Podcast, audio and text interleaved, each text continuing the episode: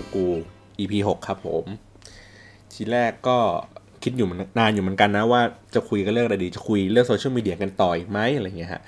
ก็คิดไปคิดมาก็คุยเรื่องอื่นคงไม่สนุกเท่าเรื่องนี้เนี่ยก็เออเอามาแชร์ให้ฟังแล้วกัน พอดีเมื่อสักวันสองวันก่อนนะครับ มีมีเพื่อนผมเพื่อนเก่าเลย เขาก็มาปรึกษาเรื่องของโซเชียลมีเดียอะไรเงี้ยครับเพราะว่าเห็นว่าเออผมดูเป็นผู้มีความรู้ความเชี่ยวชาญในเรื่องนี้อะไรเงี้ยครับแล้วก็มาปรึกษาว่าเขาจะทำเขาทำธุรกิจอยู่อันนึงอะไรแบบนี้ แล้วก็อยากจะใช้โซเชียลมีเดียในการโปรโมทธุรกิจของเขาว่าจะทำยังไงดี แล้วผมก็เลยรู้สึกว่าในมิติของโซเชียลมีเดียเองอะ่ะมันมันน่าจะ ไม่ได้มีแค่ว่ามันไม่ได้เป็นเครื่องมืออย่างใดอย่างหนึ่งที่ทำให้การตลาดของคุณประสบความสำเร็จนะครับ แต่ว่ามันต้องอินทิเกรตรวมกันทั้งหมดเลยเนาะก็เลยในชื่อตอนนี้ก็เลยอาจจะพูดถึงเรื่องของ online marketing อะฮะว่ามันมันเป็นยังไงหน้าตามันเป็นยังไงมันมันมี scope แค่ไหน หรือว่ามีวิธีการคิดอะไรยังไงนะฮะทีเนี้ยเรา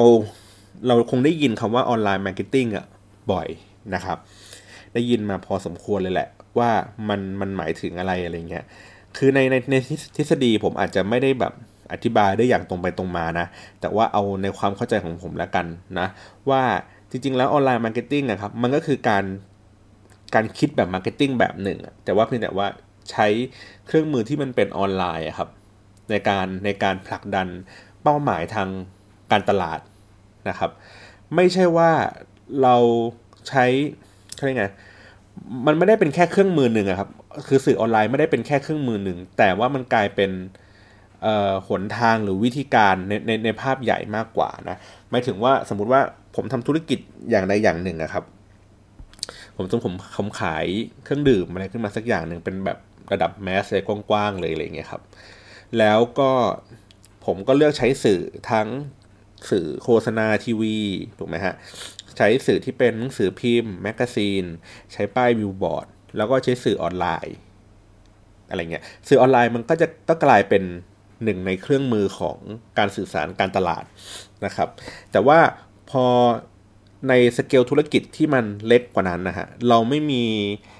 อำนาจเงินในการไปซื้อสื่ออื่น ๆนะครับ แล้วเราก็เลยคิดว่าการใช้สื่อออนไลน์ น่าจะกลายเป็นวิธีการหลัก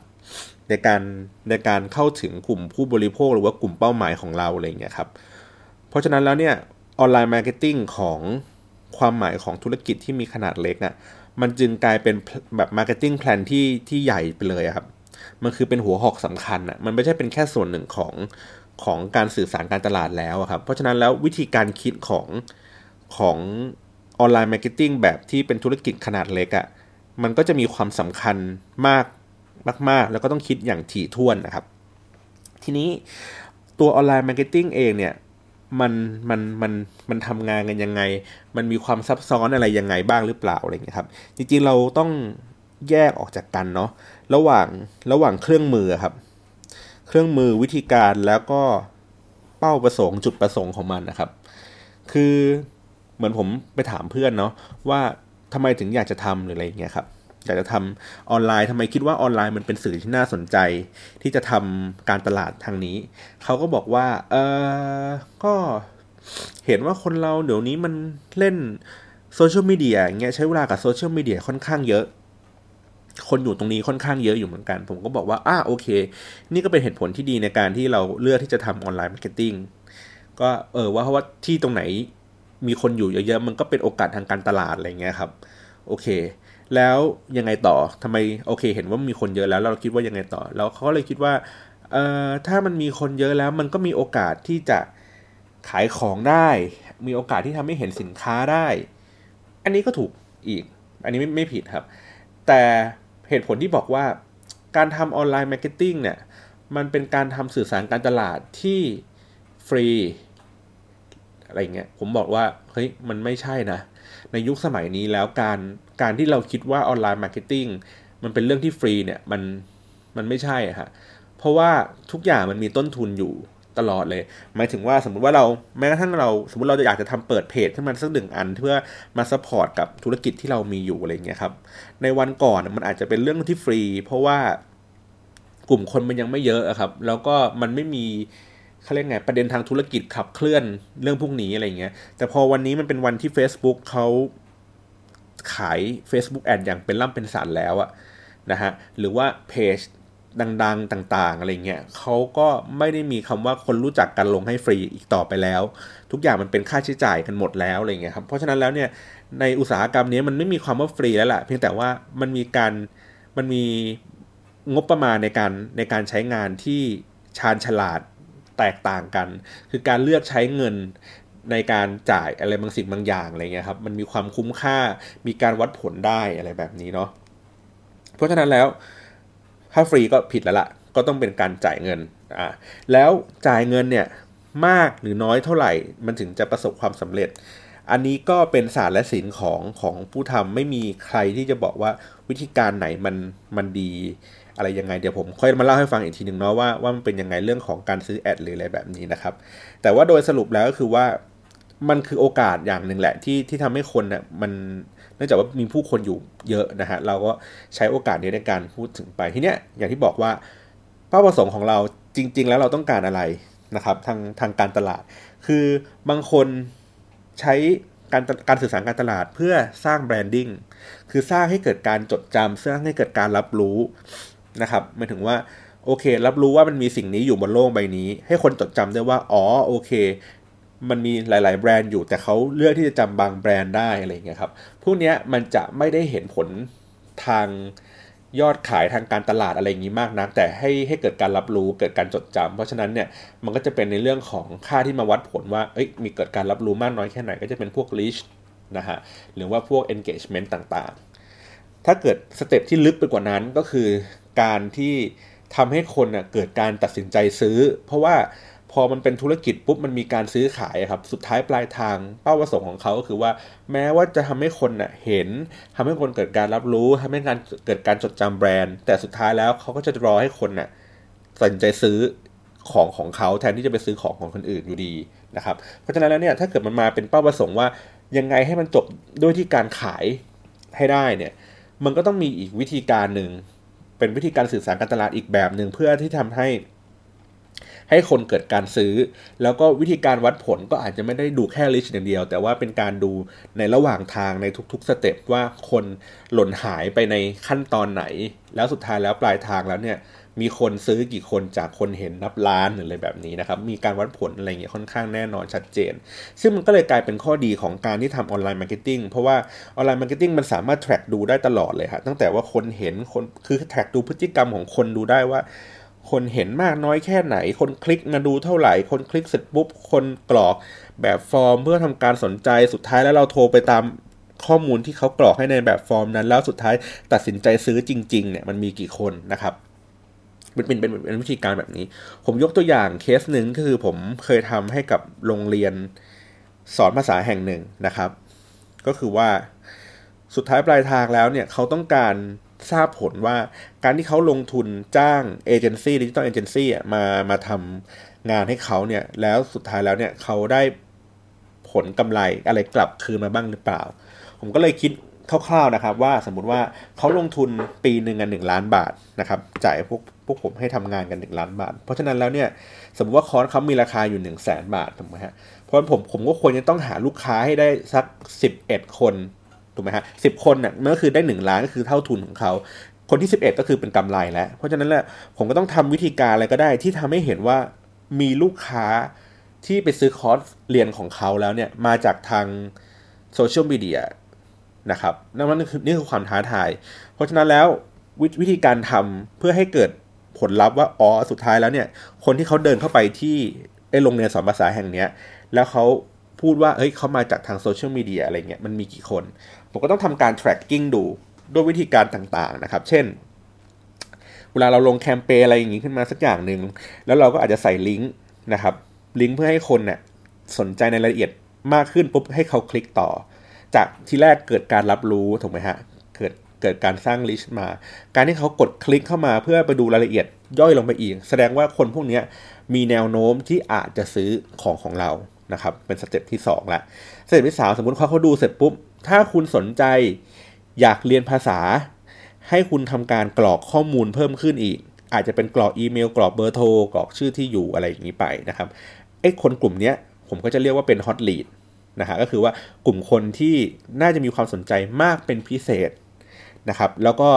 เซลล์ก็จะทำการได้ข้อมูลคนพวกนี้มาแล้ว เซลล์ก็จะทำการโทรไปหาขายคอร์สอะไรอย่างนี้ไปนะฮะแล้วสุดท้าย เซลล์คนไหนที่ขายได้เราก็จะ track อันเนี้ยให้กลายเป็นว่าอ๋อโอเค มันมาจากช่องทางของ social media นะครับหรือว่าในในตัวที่เป็นเหมือนงานอีเวนต์ก็ได้เวลาเราไปงานพวกบ้านและสวน หรือว่างานแบบมอเตอร์โชว์ต่างๆ เห็นไหมฮะ เวลาเรา กรอกไอ้ใบลงทะเบียนหน้างานเงี้ย มันจะมีช่องทางที่เขาเขียนว่าคุณทราบข่าวว่างานนี้มันเกิดมาจากไหน ถูกไหมฮะ เราก็อาจจะบอกว่า เออ เพื่อนแนะนำมา เราเห็นป้ายบิลบอร์ด เราเห็นโฆษณาทีวี เราเห็นใน Facebook หรืออะไรแบบนี้ เพราะฉะนั้นการกรอกไอ้พวกเนี้ย มัน มันเป็นการช่วยให้ ให้ผู้จัดได้ได้ได้เข้าใจว่า อ๋อ สื่ออะไรอะ่ะ มันมีประสิทธิภาพมากกว่ากันอะไรเงี้ย จริง ๆ แล้วก็ผมจริงผมก็อยากจะแนะนำนะว่า เฮ้ยช่วยช่วยกรอกข้อมูลไอ้คนไอ้พวกนี้หน่อย เพราะว่ามันจะได้ดีต่อผู้จัดงานด้วย ดีต่อการวางแผนการซื้อสื่อด้วย แล้วก็ดีต่อการที่มันไม่เป็นพลภาวะทางสายตาทางอ้อมของเราอะครับหมายถึงว่าเออในเมื่อเขารู้ว่าการสื่อสารด้วยวิธีการนี้มันได้ผลกับคนก็คือว่าสื่อสารไปแล้วทำให้คนมาที่งานเขามากขึ้น เขาก็จะเลือก ใช้สิ่งที่มันได้ผล แล้วก็ลดทอนไอ้สิ่งที่มันไม่ได้ผลออกไป เช่น เขาก็อาจจะมีแนวโน้มว่าไม่ส่งจังเมลให้เรามากขึ้น เพราะว่ารู้สึกว่าไอ้จังเมลแล้วเนี่ยมันไม่เกิดประโยชน์ถูกไหมฮะเขาก็อาจจะใช้วิธีการลงทุนผ่านการซื้อแอด Facebook ซึ่งมันถูกต้องแล้วมันดูไม่กวนไม่กวนไม่รบกวนคนอื่นแทนหรืออะไรแบบนี้นะ ก็เป็นการช่วยๆกัน อะโอเค อย่างที่บอกว่ากลับมาที่จุดประสงค์ อย่างที่บอกว่าถ้าเกิดจุดประสงค์มันต้องการการรับรู้ถูกไหมฮะก็ให้มันดูกว้างๆไปเนาะแล้วก็สมมติจุดประสงค์ต้องการให้มันเกิดการแบบตัดสินใจซื้อหรืออะไรเงี้ยก็มีการวัดผล track ดูกันโดยตลอดนะครับ ทีนี้บางคำถามที่เราจะชอบพูดว่าเออสมมุติว่าเป้าหมายของเขาอะเขาต้องการที่จะให้เกิดการรับรู้ว่ามีแบรนด์แบรนด์นี้อยู่นะครับ บางเจ้าเขาก็เลือกใช้วิธีการสื่อสารแบบไวรัลที่เราเคยได้ยินกัน ต่างๆว่าคลิปไวรัลอะไรเงี้ยครับกระแสมันเป็นไวรัลต่างๆอะไรเงี้ยเราจะวัดว่าอะไรมันมันไวรัลได้ยังไง ว่าอะไรแค่ไหนถึงจะเรียกว่าไวรัลนะครับ เรื่องนี้มันเคยพูดกันเมื่อสักประมาณปี 2 ปีมาแล้ว จริงๆเราคุยคุยกันนานกว่านี้แล้วเพียงแต่ว่าเรามีเขาเรียกไงนะ ค่านิยมหรือคำจำกัดความอะไรที่มันดูกว้างๆอะครับ โดยที่นักโฆษณาเองอะก็ใช้ไอ้ความคุมเครือเหล่านี้ สร้างให้เกิดประโยชน์ เช่นแล้วจะบอกว่าคลิปไวรัลเนี่ยมันอาจจะเป็นการที่ถึง 1 ล้าน คือการที่ดูเอาไหมคนที่ดูคลิปเนี้ยจำนวนมากๆจำนวนวิว เยอะในเวลาที่น้อยหมายถึงว่า สมมุติว่าถึง 1 ล้านวิว ในระยะเวลาเพียงแค่ 1 วันอ่าอาจจะเคลมว่าอันนี้คือไวรัลได้แล้ว ถูกไหมฮะ คือยิ่งสั้นเท่าไหร่ ยิ่งสมมติถึง 1 ล้านภายในแค่ 3 ชั่วโมงอะไรเงี้ยเฮ้ยแสดงว่ามันมัน go viral ยิ่งไปใหญ่เลยอะไรแบบนี้นะครับเขาก็ใช้ในเรื่องของเงื่อนของเวลา แล้วก็ดู performance เทียบกันแบบนั้นก็ได้นะครับแต่ว่าในในอีกส่วนหนึ่งอะที่ผมลองทำงานดู ผมก็ใช้ตัวสถิติดูก็ค้นพบว่า การที่เราวัด viral อะครับมันอาจจะเกิดขึ้นมาจากว่าจำนวน conversation จำนวนการพูดถึงอะต่อแบรนด์นั้นหรือต่อเรื่องใดเรื่องหนึ่งอะมันมาก กว่าภาวะปกติ 10 เท่า หมายถึงว่าสมมติว่าลูกค้ามันเป็นอ่าเป็นโค้กเป็นอะไรอย่างงี้ก็ได้ครับ คนอะพูดถึงโค้กในวันวันหนึ่งเฉลี่ยอย่างเงี้ยครับวันละประมาณสมมติหนึ่งร้อย conversation อย่างเงี้ยครับแล้วอยู่ๆมาวันหนึ่งมันดีดขึ้นมาเป็นแบบคูณสิบใช่ไหมก็ประมาณหมื่นหนึ่งหรืออะไรเงี้ยหมื่น conversation โผล่ขึ้นมาเลย เฮ้ยเนี่ยคือผมว่านี่คือเกิดเป็นไวรัลแล้วล่ะว่าคนอยู่ ไม่มีเหตุการณ์อะไรบางอย่าง เพื่อทำให้คนแบบพูดถึงพร้อมกันในเวลาแบบอันสั้นพูดพูดพูดกันเยอะมากนะครับซึ่งการที่มันเพิ่ม conversation มากกันขนาดนั้นอะมันมันมีอยู่ 2 แกนเท่านั้นเองครับ ว่ามันจะไปทางไหนก็คือไม่ positive มันก็ต้องเป็น negative เสมอคือไม่มีการพูดถึงจำนวนมาก ๆ โดยที่กลายเป็นนูทรัลที่เป็นเรื่องกลาง ๆ ไม่มี คือมันต้องไปสุดโต่งทางด้านใดด้านหนึ่งตลอด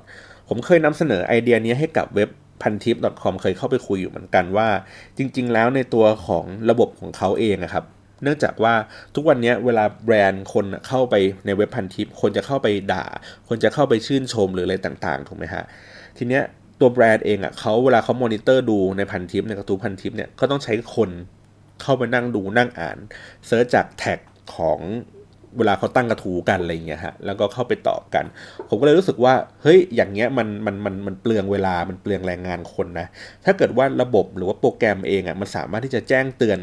ได้ให้กับแบรนด์ได้ว่าเฮ้ยกระทู้เนี้ยมันมันเกิดเหตุอะไรบางสิ่งบางอย่าง โดยใช้หลักการอย่างที่ผมบอกว่าเฮ้ยมันเกิด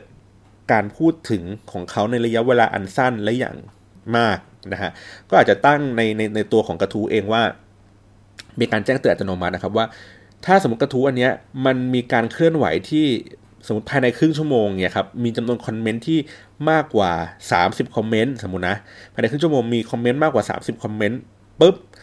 มันต้องต้องทำการอะแจ้งเตือนให้กับแบรนด์ที่มันเจอ keyword อันนี้อยู่ หรือว่าแจ้งเตือนให้กับผู้ดูแลระบบว่าเฮ้ยเรื่องนี้มันกำลังเกิดขึ้นแล้วนะ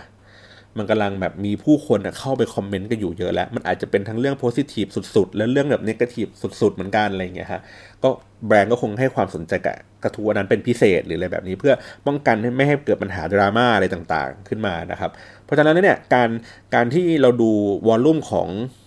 ของ conversation เองเนี่ยมันก็สามารถที่จะวัดทั้งในเรื่องของที่เป็นไวรัลได้ แล้วก็วัดในตัวที่เป็นในเรื่องของดราม่าที่อาจจะเป็นคริสิสอะไรบางอย่างนี้ได้เหมือนกันนะครับ ผมก็เลยมองว่าเออมันมันจะมีอ๋อเมื่อกี้ผมอาจจะเล่าข้ามไปว่าทำไมมันต้องเป็นสิบเท่าเอางี้ดีกว่า ผมก็เลยมีอยู่ครั้งหนึ่งนะครับก็มีโจทย์ของลูกค้ามาวันนี้ ผมก็เลยต้องการหาbenchmark ว่า แล้วอะไรมันคือแค่ไหนถึงเรียกว่าดีอะฮะก็เลยทำการหา ช่วงหาแคมเปญต่างๆ หลายๆ แคมเปญมาว่ามามาเปรียบเทียบกันว่าเออแคมเปญอะไรที่เรารู้สึกดัง ตอนนั้นอาจจะเป็นเรื่องอิชิตังแจกรถเบนซ์หรืออะไรแบบนี้ฮะเราก็หยิบกระแสสังคมอะไรต่างๆมานะครับประมาณสักเรื่องมาสัก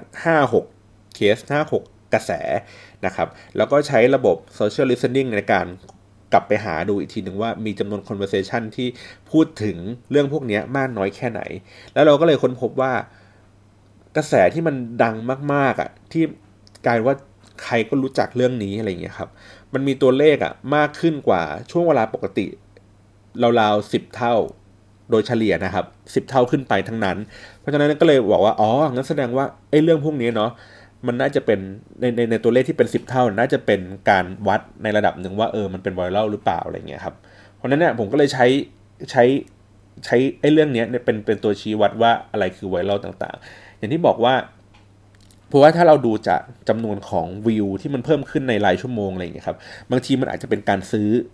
YouTube วิวก็ได้ถูกไหมมันอาจจะเป็นการปั่นจากการซื้อโฆษณาเพื่อให้มันเร่งให้มันให้คนมันเห็นมากขึ้นหรืออะไรอย่างนี้ก็ได้ แต่ว่าการที่เราไป ให้คนอะพูดถึงสินค้าอะไรต่างๆอะในจำนวนมากๆ ในเวลาเดียวกันพร้อมกันอะไรเงี้ยมันเป็นเรื่องยากนะในการในการทำให้เกิดกระแสเหล่านั้นนะครับ คือเราอาจจะจ้างตัวอินฟลูเอนเซอร์ให้เขาพูดได้ก็จริง แต่ว่าเขาก็คงพูดไม่เยอะพูดได้ไม่บ่อยถูกไหมฮะแล้วเราก็ไม่คงไม่มีปัญญาในการไปจ้างคนสักหนึ่งพันคน แล้วก็มาสร้างสร้าง conversation หลอกๆอะครับมันคงเราคงไม่สามารถสร้างคนขนาดนั้นได้หรืออะไรแบบนี้นะ ในช่วงนี้นะเพราะนั้นผมเลยมองว่า การที่ใช้ตัว conversation จำนวนมาก ๆ โดยที่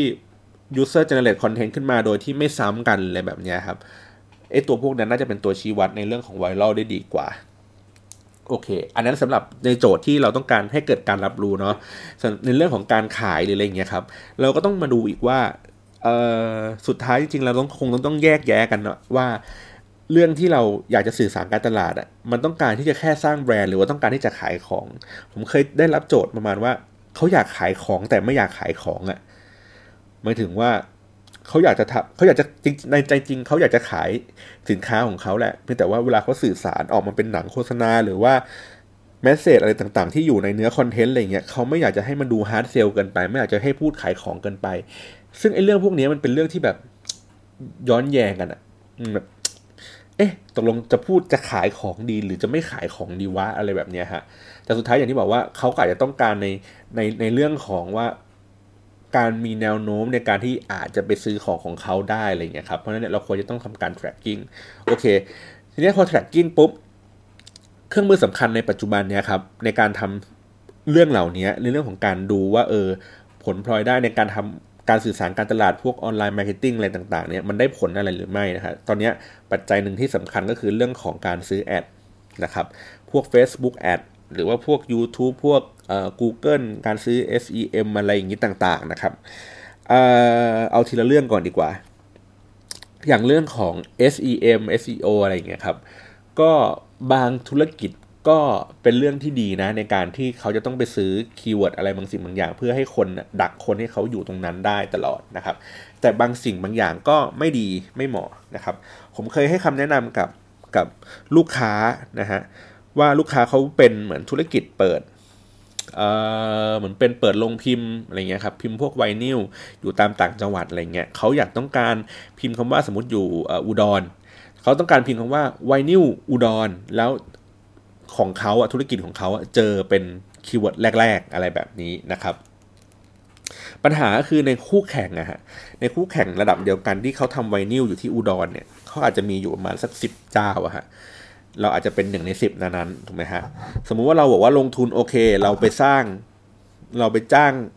คนที่เขาบอกว่ารับทำรับประกัน ว่า keyword เนี้ยมันมันทำให้เราอะเจออยู่อันดับต้นๆมาอะไรเงี้ยเขาก็จะมีวิธีของเขาในการไปสร้าง keyword หลอก เราก็จะเห็นว่าเวลาเราไป search มันก็จะมีพวก keyword เราต่างๆ เนี่ย วางกระจายกระจายอยู่ตามเว็บบอร์ดอะไรที่มันไม่เกิดผลไม่เกิดอะไรอย่างเงี้ยต่าง ๆ เต็มไปหมดเลยนะครับแล้วก็สุดท้ายโอเค มันก็ได้ผลจริง ๆ นะหมายถึงว่าเวลาเรา search คำว่าไวนิลอุดรเราก็เจอไอ้ธุรกิจร้านเนี้ยจริง ๆ อยู่อันดับต้น ๆ เหมือนกัน แต่หมายถึงว่าเราก็ต้องจ่ายให้คนที่เขาทำอันเนี้ยครับไปตลอดเดือนละสามสี่พันอะไรอย่างงี้ จ่ายให้เขาไปจ่ายให้เขาไปพอวันในวันหนึ่งเราบอกว่าโอ๊ยไม่มีตังค์แล้วไม่จ่ายแล้ว ตัดไปปุ๊บไอ้ keyword เนี้ยมันก็จะร่วงหายไปเลย ถูกไหมฮะ เราก็ทำให้เราก็เฮ้ยกลายเป็นว่าอ้าวธุรกิจเราหาไม่เจอในหน้าแรกอะไรเงี้ยมันก็เลยกลายเป็นเรื่องของมันต้องเสียเงินอยู่ตลอดในการทำ marketing อย่างนี้หรออะไรเงี้ยครับ ผมก็ได้นำเสนอว่าเฮ้ยบางครั้งคือเราบางทีเราก็ทำเองก็ได้นะ เรื่องของการที่แบบเอ่อสร้าง keyword หรือว่าสร้างตัวอะไรบางอย่างที่เหมือนสร้างตัว เหมือนเราโปรยขนมไปครับเพราะเรารู้ว่าไอ้นี่มันเป็นเครื่องมือหนึ่งใช่ไหมครับกูเกิลมันจะเป็นเครื่องมือหนึ่งแล้วก็เขาก็จะวิ่งไปหา keyword ต่างๆ เหล่านี้เวลาเราทำเว็บไซต์หรืออะไรต่างๆอะการที่เราแบบไม่ได้ใส่ชื่อรูป ไม่ได้ใส่แคปชั่น ไม่ได้ใส่ ไม่ได้เน้นน้ำหนักให้อะไรต่างๆ ทุกอย่างมันจะ plain ๆไปหมดอะไรเงี้ยมันก็เลยกลายเป็นว่าเราไม่ได้โปรยขนม ที่แบบว่าขนมหวานเพื่อให้ไอ้พวกนี้มันวิ่งเข้ามาหาครับ ทุกอย่างมันจะดู plain ๆดูเรียบๆหมดเพราะฉะนั้นเขาก็ไม่ได้ให้ความสำคัญไม่ได้ให้ความใส่ใจ แล้วก็ไม่ได้ยกอันดับให้มันดูสูงขึ้นหรืออะไรแบบนี้ อันนั้นก็เป็นศาสตร์และศิลป์ของการทำ SEO SEM อะไรอย่างเงี้เนาะซึ่งซึ่งผมออกตัวก่อนนะว่าผมไม่ค่อยมีความเชี่ยวชาญเรื่องนี้เท่าไหร่ แต่ผมแค่รู้สึกว่าผมไม่ค่อยเชื่อถือ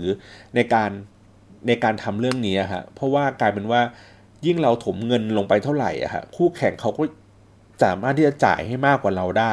สมมุติว่าเราว่าเราจ้างให้คนคนนี้ทำเดือนละห้าพันเพื่อให้มัน SEO เราขึ้นมาอยู่อันดับหนึ่งไอ้ธุรกิจคู่แข่งของเราอะคิดว่าเขาจะไม่มีปัญญาจ่ายเพิ่ม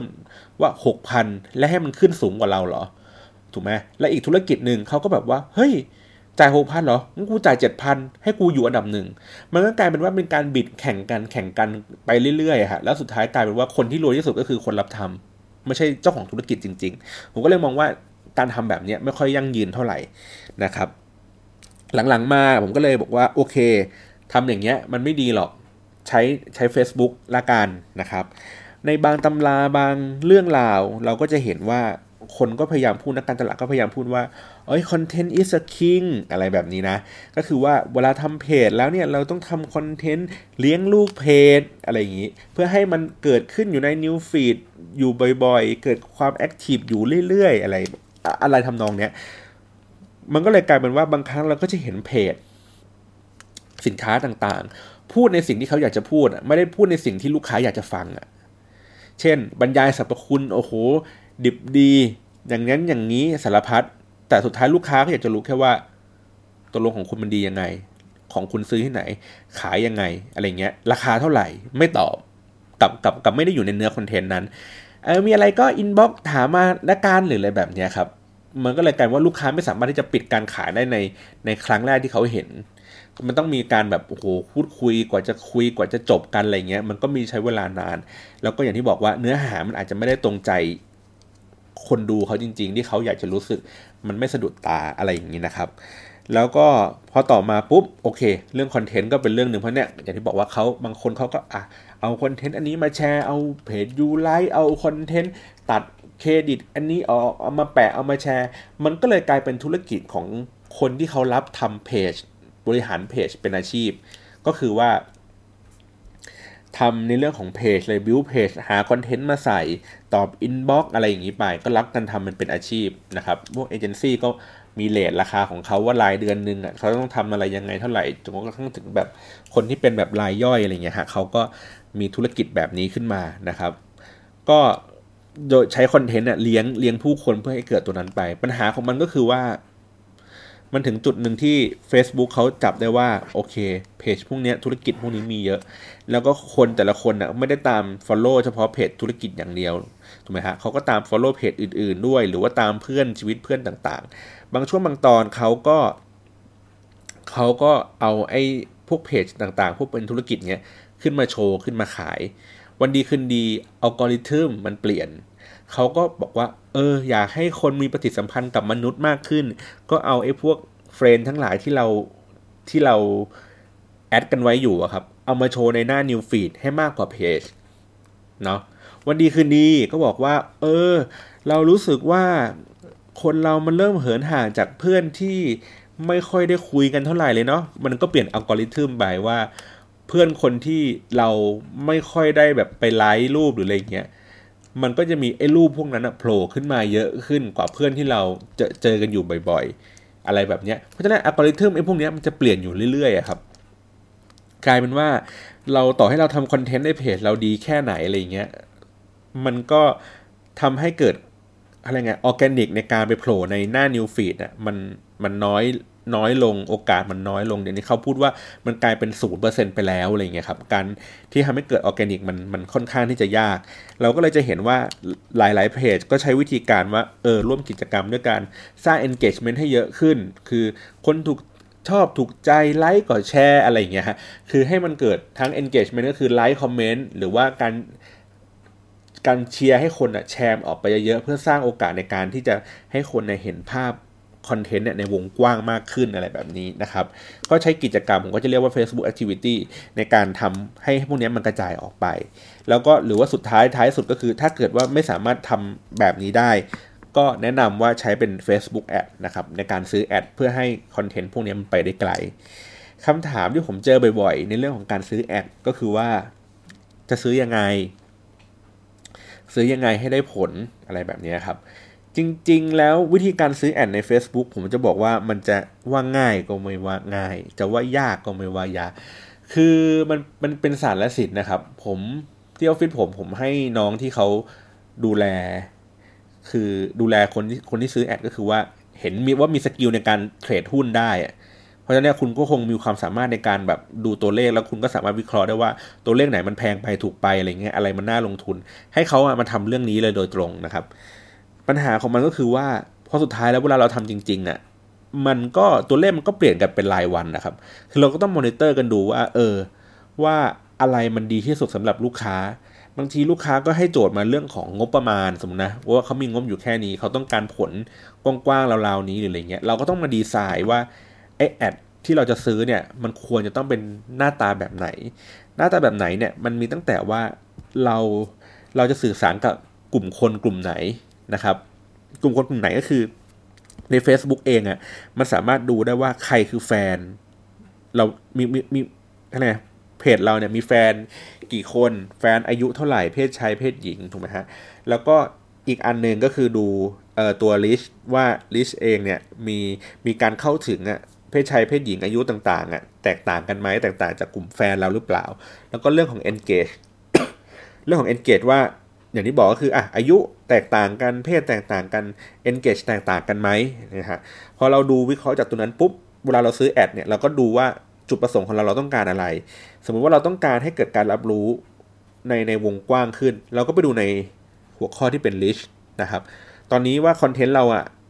ในในกลุ่มแฟนเราอาจจะเป็นอายุสัก 15ถึง24 แต่ว่าเวลาเราลิชจริงๆอะคอนเทนต์มันมันไปไกลอะมันอาจจะไปถึงกลุ่มคนที่มีอายุมากกว่านั้น อาจจะเป็น 25ถึง34อะไรอย่างเงี้ยเพราะฉะนั้นแล้วแอดที่เราจะซื้อเราต้องการที่จะขยายให้คนกลุ่มนี้เห็นมากขึ้น หรือว่าลดให้คนกลุ่มนี้มันน้อยลง แล้วก็ไปเพิ่มคนอีกกลุ่มหนึ่งมากขึ้นนะครับ เพราะฉะนั้นแล้วเนี่ยมันก็คือมันแล้วแต่จุดประสงค์ของ ของการวางแผนโฆษณาอีกทีหนึ่งด้วยซ้ำว่าเราต้องการที่จะทำอะไรครับ หรือว่าถ้าเกิดเป็นอย่างธุรกิจอย่างเงี้ยสมมติคุณเป็นธุรกิจขายจิวเวลรี่หรืออะไรอย่างงี้ก็ได้ครับ คือคุณต้องการให้คนอะคือเขาบอกว่าโอเค การเพิ่มโอกาสให้ให้ให้คนเห็นร้านเยอะๆครับ มันอาจจะมีแนวโน้มทำให้เขาอะซื้อสินค้ามากขึ้นถูกไหมแต่ว่าในขณะเดียวกันทำไมเราไม่เอาสินค้าของเราอะวิ่งไปหาลูกค้าเลยโดยตรง แล้วก็เขาในเมื่อเขาไม่ต้องเห็นหน้าร้านเลย เขาเห็นสินค้าเลยสร้างนิดขึ้นมาเลย ผมก็เลยลองลองลองช่วยเขานะครับ ดีไซน์ว่าทำไมคุณไม่ลองใช้ไอ้ตัวจิวเวลรี่ตัวหนึ่งอะขึ้นมา ซึ่งเป็นอันนี้มันเป็น product hero ของร้านเขาอยู่แล้ว คือขายดีอยู่แล้วในระดับหนึ่ง แล้วเขาก็รู้ว่าคนที่เป็นลูกค้าเขาเนี่ยเขาซื้อเนี่ยคืออยู่ในช่วงอายุอะไรอะไรยังไงเท่าไหร่เพศอะไรยังไง ก็เอาไอ้ตัวเนี้ยโบขึ้นไปเลย ให้มันแบบใหญ่ขึ้นให้มันกระจายออกไปมากขึ้น แทนที่เราจะ รู้กันอยู่แค่วงแคบๆยี่สิบห้าถึงสามสิบสี่ถูกไหมฮะ เราก็กระจายไอ้คนกลุ่มเนี้ยโอเคขยายไปเลยทั้งประเทศ หรือว่าเฉพาะหัวเมืองใหญ่ก็ได้ เน้นเฉพาะกลุ่มคนกลุ่มนี้เลย เพราะว่านี่คือคอทาร์เก็ตของเราถูกไหมฮะ แล้วเราก็ใส่ตัวโปรโมชั่นอะไรอย่างงี้เข้าไปว่าอะโอเค ใส่ในในตัวของรูปแบบว่า ถ้าคุณสนใจอันนี้คุณซื้อผ่านช่องทางของเราคุณได้ส่วนลดเท่านี้นะเป็นการเพิ่มแรงเพิ่มความดึงดูดใจให้กับ ให้กับตัวสินค้าตัวแอดตัวนั้นมากขึ้นนะฮะแล้วก็ดูวัดผลว่ามีคนสุดท้ายแล้วเนี่ยมีคนเห็น ad ตัวนั้นแล้วมาซื้อสินค้าเราอะมากน้อยแค่ไหนอะไรเงี้ยมันก็จะเป็นการตอบโจทย์ในเรื่องของ marketing ไปเลยในตัวนะครับแล้วก็อีกเรื่องหนึ่งที่สำคัญไม่ต่างกันจากการ target กลุ่มคนถูกไหมฮะการเลือกเป้าหมายแล้วเนี่ยตัวของ visual เองอะครับตัวที่เป็นรูปภาพอะครับหรือว่าแม้กระทั่งตัวที่เป็นวิดีโออะไรเงี้ยทุกอย่างมีความสำคัญหมดเลย คือรูปสวย จะทำให้คนนะกดเข้ามาดูเยอะขึ้นมีแนวโน้มทำให้คนนะสนใจแล้วก็แชร์ เต็มใจที่จะแชร์มันออกมากขึ้น ผมเคยทำเป็นแบบเอ่อคอนเทนต์สองอันนะครับ อันนึงเป็นรูปสมมติเป็นคอนเทนต์ฟุตบอล อันนึงเป็นรูปนักบอลผู้ชายนะครับ อีกอันนึงเป็นรูปของผู้หญิง นุ่งแบบนุ่งน้อยห่มน้อยหน่อยนะครับ แต่ว่าตรงหน้าอกนี่สกรีนเหมือนเพ้นเป็นรูปลายธงชาติทีมชาติเลยอะไรเงี้ย แล้วปล่อยแอดสองตัวเนี่ยวิ่งพร้อมกัน ปรากฏว่าคนนี่กด ถล่มทลายเลยไอ้ที่มันเป็นผู้หญิงนะฮะไอ้ที่บอกว่าที่ผมเพ้นอะไรเงี้ยก็เลยกลายเป็นว่าเฮ้ยภาพเองอะ่ะมันมันมันมีพลังนะในการที่จะแบบทำให้คนแบบเกิดความสนใจอะไรมากขึ้นอะไรแบบนี้นะฮะหรือว่าซึ่งจริงแล้วผมแนะนำนะว่าเวลาเราซื้อแอดเนี่ยครับอย่างที่ผมบอกว่ามันไม่มีสูตรตายตัวถูกไหมฮะเราพยายามใช้บัตเจตเราอะในการทดลองนะครับอาจจะใช้เงิน สมมติถ้ามีเงินอยู่ budget อยู่มาสักหนึ่งหมื่นบาทเงี้ยเราอาจจะใช้แค่หนึ่งพัน ตัดออกมาก่อนส่วนหนึ่ง แล้วก็ลองสร้าง ad ขึ้นมาสักสองสามตัวครับ แล้วก็ในสถานการณ์ที่มันแตกต่างกัน แต่ว่าบางตัวแปรมันเหมือนกันเช่น เราอาจจะใช้ target เดียวกัน 3 3 ad เลยนะ แต่เราเปลี่ยน visual ไป 3 แบบนะครับ แล้วเราก็ปล่อยให้ให้ ad มันทำงานลงในลงใน target เดียวกันในเวลาเดียวกัน แล้วดูว่าผลลัพธ์ปลายทางอะตัวไหนอะมันวิ่งไปได้ไกลมากกว่ากัน นะครับพอสมมติว่าตัวหนึ่งอะมันไปได้ไกลมากกว่าอีก 2 ตัว เราก็ทำการลดเงิน 2 อันนั้นหรือว่าปิดไปเลยก็ได้ แล้วก็คงให้ไอ้อันนี้มันวิ่งต่อไปเรื่อยๆ ก็ได้เหมือนกันนะครับหรือบางครั้งก็คือว่าโอเคใช้ใช้รูปเดียวกัน 3 อันเลย แต่เราแบ่งทาร์เก็ตคนละอย่างอย่างกัน อันแรกอาจจะเป็นอายุน้อยๆ อันอันที่สองจะเป็นอายุประมาณกลางๆ อันที่สามอาจจะเป็นอายุมากหน่อย แล้วก็ดูว่า ad ตัวเดียวกันเนี่ยวิ่งออกไปแล้วเนี่ย อันไหนกลุ่มคนอะมันน่าสนใจมากกว่ากันนะครับ จริงๆในในเรื่องของการซื้อ ad อะไรต่างๆ พวกนี้ครับมันก็มี detail ของมันวิธีการคิดเงินที่แตกต่างกันเนาะบางทีก็คิดจากจำนวน reach เห็นมีคนเห็นมากเท่าไหร่มันถึงจะคิดตังอะไรเงี้ยครับบางครั้งก็ถ้าวิดีโอเล่นไป 10 วินาที มันถึงจะคิดตังค์หรือถ้าเกิดว่ามีคนกดคลิกที่ไปที่ลิงก์นี้มันถึงจะคิดตังค์เพราะฉะนั้นแล้วเนี่ยอย่างที่บอกว่าออบเจกตีฟของเราทีแรกเราต้องการอะไร เราต้องการให้คนกดคลิก เพื่อให้เขาไปดูดีเทลที่มากขึ้นหรือเราต้องการให้คนเล่นวิดีโอตัวนี้เพื่อให้คนเข้าใจในเนื้อหามากขึ้น หรือว่าเราต้องการแค่แค่ว่าให้คนเห็นผ่านๆอย่างเดียวอะไรแบบนี้นะครับ เพราะฉะนั้นเนี่ยอย่างที่บอกว่ามันมันทุกอย่างมันผสมกันหมด เรื่องของเป้าประสงค์ เรื่องของวิธีการเรื่องของอะไรต่างๆ แล้วก็เครื่องมือเนี่ยก็กลายเป็นส่วนหนึ่ง เพราะฉะนั้นแล้วย้อนกลับมาที่คำว่า online marketing อะฮะมันก็เลยไม่ได้กลายเป็นว่า online marketing เท่ากับการทำสื่อสารการตลาดบน social media อย่างเดียว แต่เป็นเรื่องของการวางแผนทุกสิ่งทุกอย่างเลยว่า โอเค คุณจะใช้วิธีการอะไรในการที่จะสื่อสาร คุณมีเป้าประสงค์อะไรใด ๆ ในใจลึกๆ ว่าคุณอยากจะทำอะไร อยากจะเพิ่มยอดขาย อยากจะเพิ่มการรับรู้ หรือว่าเกิดการลงทะเบียนอะไรต่างๆ เหล่านี้นะครับ แล้วก็ ทูสพวกนี้บางครั้งก็อาจจะเป็นแค่เครื่องมือหนึ่งในการสื่อสารการตลาด หรือว่าอาจจะกลายเป็นเครื่องมือสำคัญในการที่จะทำให้คนเกิดการตัดสินใจซื้อของเราได้อะไรอย่างเงี้ยฮะเพราะฉะนั้นแล้วผมว่ามันไม่ได้เป็นแค่คนไอทีที่เขาทำไอทีเป็นที่เขาเก่งคอมเป็น แล้วเขาถึงมาสามารถทำงานในเรื่องของ online marketing ได้ ในขณะเดียวกันก็ไม่จำเป็นที่ว่าจะต้องเป็นคนที่จบ marketing มา แล้วเพิ่มเติมในเรื่องของทักษะแบบนี้ครับ ผมว่าจริง ๆ คนที่ ที่ทำงานเรื่องของ online marketing ได้ดี คือคนที่หมั่นตั้งคำถามครับ กับกับกับกับสิ่งที่กำลังทำอยู่ ก็คือว่าเป็นการลองผิดลองถูกครับว่าเฮ้ยตัวเลขนี้มันดี เพราะอะไรไม่ดี เพราะอะไรจะแก้ไขด้วยวิธีการอะไรแบบนี้มากกว่า เพราะฉะนั้นแล้วคนที่ ฟังแล้วเขารู้สึกว่ามีความสนใจเนาะในเรื่องของ online marketing อะครับแล้วเขารู้สึกว่าเอ๊ะอยากจะหาหลักสูตรอะไรบางอย่างที่แบบเฮ้ยเรียนทำให้ให้เรามีความรู้ความเข้าใจเรื่องนี้มากขึ้นอะไรอย่างเงี้ยฮะบางครั้งก็คืออาจจะใช้หนังสือที่เราเห็นเห็นกันตามตามร้านหนังสือทั่วไปอะไรเงี้ยครับอ่านเพื่อให้เกิดความเข้าใจในระดับหนึ่งก่อนเนาะแล้วก็พยายามส่วนใหญ่ผมแนะนำนะพยายามลองทำเองอะฮะ